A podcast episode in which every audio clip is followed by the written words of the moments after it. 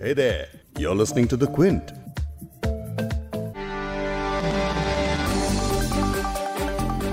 Corona virus को लेकर रोज लोग इस खबर को जानने में सबसे ज़्यादा इंटरेस्टेड रहते हैं कि पिछले 24 घंटे में इस महामारी ने कितना नुकसान किया है कितने नए केसेस आए हैं और कितने लोग ठीक हुए हैं और कितने लोगों की मौत हुई है लेकिन इसके अलावा कुछ लोग ऐसे भी हैं जिनके लिए वो खबरें सबसे ज़्यादा मायने रखती हैं, जिनमें ये बताया जाता है कि किस इलाके में क्या मदद दी जा रही है, कौन से वो लोग हैं और मोबाइल नंबर्स हैं जिन पर कॉल करके उन्हें खाना, सब्ज़ियाँ, फल और सहायता की चीज़ें मिल सकती हैं। इसके अलावा लॉकडाउन के बाद शहरों से लौटते हुए, पैदल चलते हुए माइग्रेंट्स की कुछ तस्वीरों ने पूरे देश का दिल दहला दिया है। लॉकडाउन के बीच कई लोगों और संगठनों की कहानियाँ सामने आ रही हैं, जो ऐसे गरीबों की मदद के लिए आगे बढ़ रहे हैं।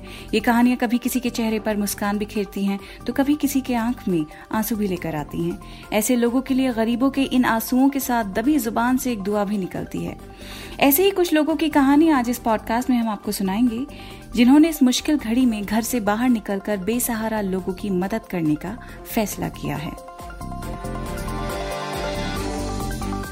क्विंट हिंदी पर आप सुन रहे हैं बिग स्टोरी पॉडकास्ट। मैं हूँ फबीहा सैयद। कोरोना वायरस ने अब तक भारत में 2000 के करीब लोगों को संक्रमित किया है। कम से कम 50 लोगों की इससे मौत हो चुकी है। ग्लोबली इन्फेक्टेड लोगों का नंबर बहुत ही जल्द 10 लाख के करीब हो जाएगा और मरने वालों की संख्या पचास हज़ार हो जाएगी।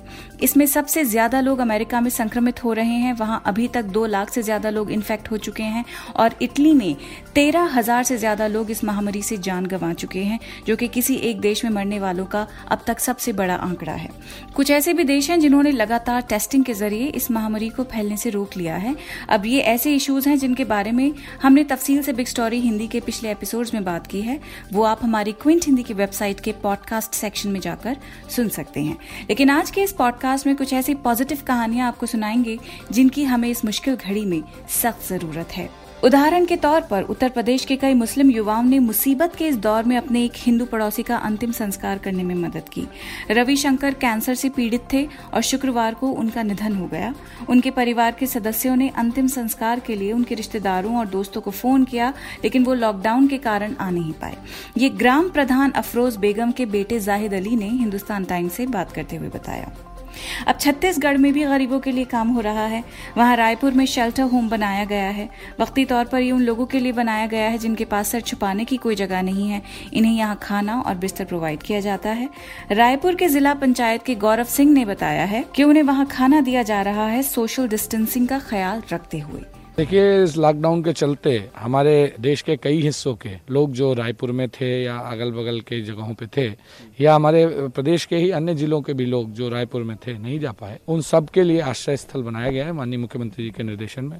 जिला प्रशासन द्वारा शेल्टर होम चलाया जा रहा है, जिसमें हम उन लोगों को पूरे खाने, पीने, रहने और स्वच्छता के साथ सारी चीज़ों का ध्यान रखते हैं। सबसे महत्वपूर्ण है सोशल डिस्टेंसिंग इसलिए हमारी एक प्रधानमंत्री आवास योजना की कॉलोनी तैयार थी, जो बाद में हैंड ओवर होनी थी, इसलिए हमने हर घर में पाँच लोगों को डिस्टेंसिंग मेंटेन करते हुए रखा है, उनके खाने से, नाश्ते से लेकर हर चीज़ में सोशल डिस्टेंसिंग का ध्यान रखा जा रहा है। उधर ओडिशा में भी एक कपल जरूरतमंदों को खाना मुहैया करा रहा है।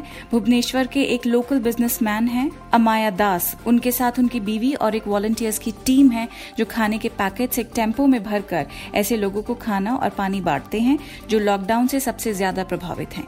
यहाँ तक कि ड्यूटी कर रहे ट्रैफ़िक पुलिस और पुलिस वालों का भी लोग ख्याल रखते हैं। जब हमने कोरोना वायरस का ये संक्रमित रूप बीमारी इतना फैल गया तो हम लोग घर में बैठते थे, कुछ सोच रहे थे, कुछ गरीब आदमी के लिए करने के लिए। तो वे मौका मिला हम लोग को म्यूनसिपैलिटी और संवाद न्यूज़ इसको बारे में हम लोग किया। उसी का ऊपर में अभी हम लोग घूम घूम के डेली 2000 पैकेट बनाते हैं। हमारा खुद लोग का किचन किचन बनाया हुआ है अभी। हम घूम घूम के जैसे बाहर का आदमी लोग यहाँ बैठे हैं यूपी छत्तीसगढ़ और दूसरा जगह लेवल लोग फंसे हुए हैं। उन लोग को हम डेली पानी का पैकेट और फ़ूड और मिल्क भी प्रोवाइड कर रहे हैं बच्चे लोग को। सूरत से भी एक कहानी आई है। सूरत के ट्रांसजेंडर समुदाय के लगभग डेढ़ सौ सदस्य चावल आटा चाय की पत्ती चीनी और बाकी ज़रूरत की चीज़ों की एक किट बनाकर घर घर जाकर बांट रही हैं।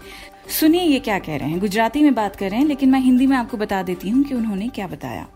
हमने यहाँ भोजनी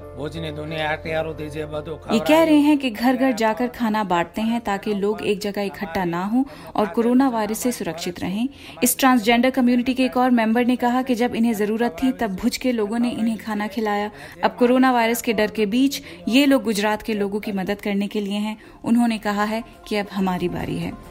इसी तरह दिल्ली में भी कई लोग एनजीओ लॉकडाउन से प्रभावित लोगों की मदद कर रहे हैं। खाना बांटकर human rights activist Harsh Mander Karwan-e-Mohabbat नाम के एक एनजीओ के ट्रस्टी हैं। वो दिल्ली में जगह जगह जाकर मजदूरों को, रेडी वालों को, यानी उन लोगों के खाने का इंतज़ाम कर रहे हैं जिन्होंने दिनों दिनों से रोटी की शक्ल नहीं देखी है। कोरोना वायरस बड़ा रोग है। लेकिन उससे बहुत बड़ा रोग है गरीबी और भूख। उन देशों में आप ये लॉकडाउन कर सकते हैं जहाँ पे लोगों के पास घर है सामाजिक सुरक्षा है और ऐसी नौकरी है जहाँ उन्हें वेतन मिलता रहेगा। लेकिन हमारे देश में जहाँ नौ में से दस मजदूर संगठित हैं जिनका नौ, नौकरी की कोई सुरक्षा नहीं है उनकी क्या हालत है ये तो हम कल्पना करना भी दूर है। दिल्ली में कारवाने मोहब्बत के अलावा युवा हल्ला बोल के वॉलंटियर्स 250 के करीब प्रवासी लोगों को खाना मुहैया कराते हैं। ये उनके लिए खुद खाना पकाते हैं, फिर उस खाने के पैकेट्स बनाते हैं और खुद रिस्क उठाकर बांटने जाते हैं। इन सभी वॉलंटियर्स को जरा सुनिए कि वो ऐसी क्या चीज़ है कि जो कोरोना वायरस के खौफ के बावजूद ये वॉलंटियर्स काम कर रहे हैं। इसके बारे में जानता हूँ, मेरे को खतरा तो लग रहा मगर सेवा करने का मौका भी मिला इस चक्कर में मेरे को भी। इससे मेरे को बहुत खुशी हो रही है इसलिए मैं आ रहा हूँ। खतरा होना तो सबको ही होना फिर क्या करें? बाल बच्चे भी ठीक है वो भी बात कह रहे हैं आप फंसे हो तो क्या करोगे फंसे तो। आप यहीं के रहने वाले थे? नहीं मैं रायबरेली जिला का। फैमिली ने मना ही किया था बट भैया का फ़ोन आया था तो सबने फिर सोचा सब हेल्प करें तो अच्छा रहेगा। अब फैमिली लगता मना नहीं सैनिटाइज और सब कुछ अपने प्रिकॉशंस लेके सारा प्रॉपर वर्क कर रहे हैं। आज के वक्त जब हम लोग घर पहुँचते हैं वो हमारे लिए बहुत बड़ा चैलेंजिंग होता है कि जब अभी तो सब लोग काम कर रहे हैं ग्रुप में जाते हैं, एक मन सा लगा रहता है।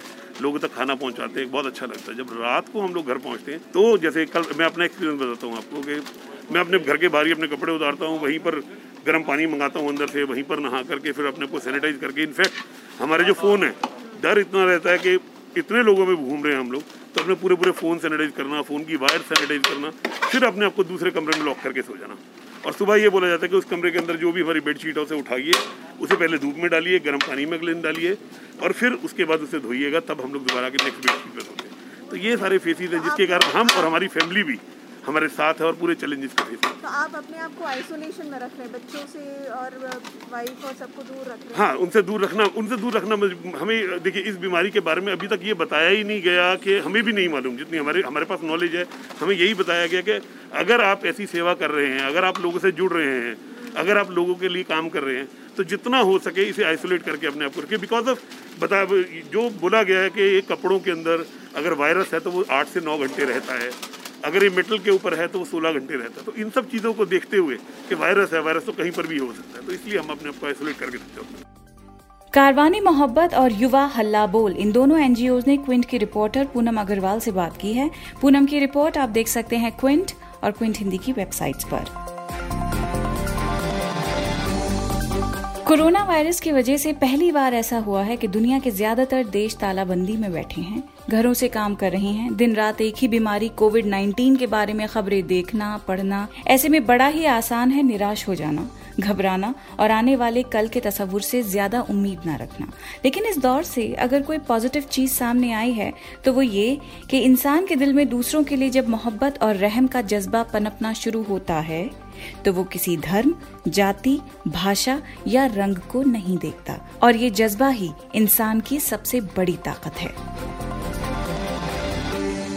इस पॉडकास्ट के एडिटर नीरज गुप्ता हैं और इसे प्रोड्यूस किया है फबेहा सैयद ने। अगर आपको बिग स्टोरी सुनना पसंद है तो क्विंट हिंदी की वेबसाइट पर लॉग ऑन कीजिए और हमारे पॉडकास्ट सेक्शन का मज़ा लीजिए।